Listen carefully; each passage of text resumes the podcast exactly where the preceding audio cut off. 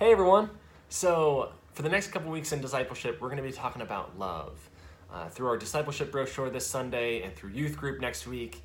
So, I wanted to highlight one bit of love, uh, and that's loving yourself. Specifically, how Christ calls us to love ourselves so that we might be able to better love one another, or at least better understand the kind of love that other people need.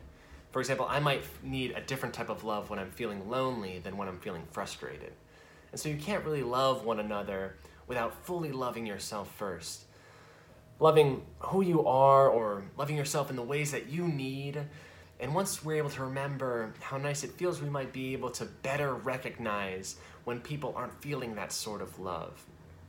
Take, for example, uh, loving yourself in regards to relationships making sure that you surround yourself with good people, people who give you what you need in a relationship, and also surrounding yourself in community in your life, making sure that you have people within your life that you can unload your troubles with, or really just hang out with and have that, that person to person care. Then, when you're talking with someone in a, in a lonely time of their life, you might be able to better provide or more aptly provide the blessings of community that God has gifted to you to them.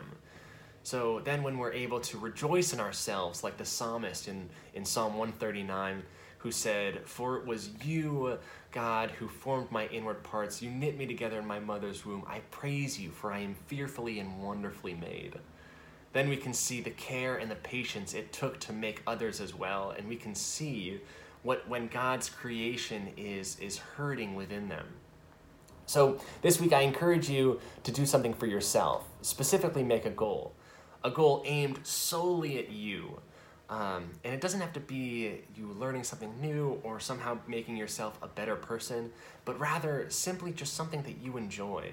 Maybe that's that's finding a pretty spot uh, and going there, or making plans with a friend, or even just eating your favorite snack from your favorite place.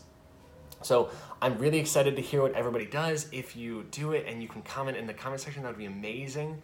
Uh, or we can just talk about it at youth group. So y'all have a wonderful week and take care. Bye now.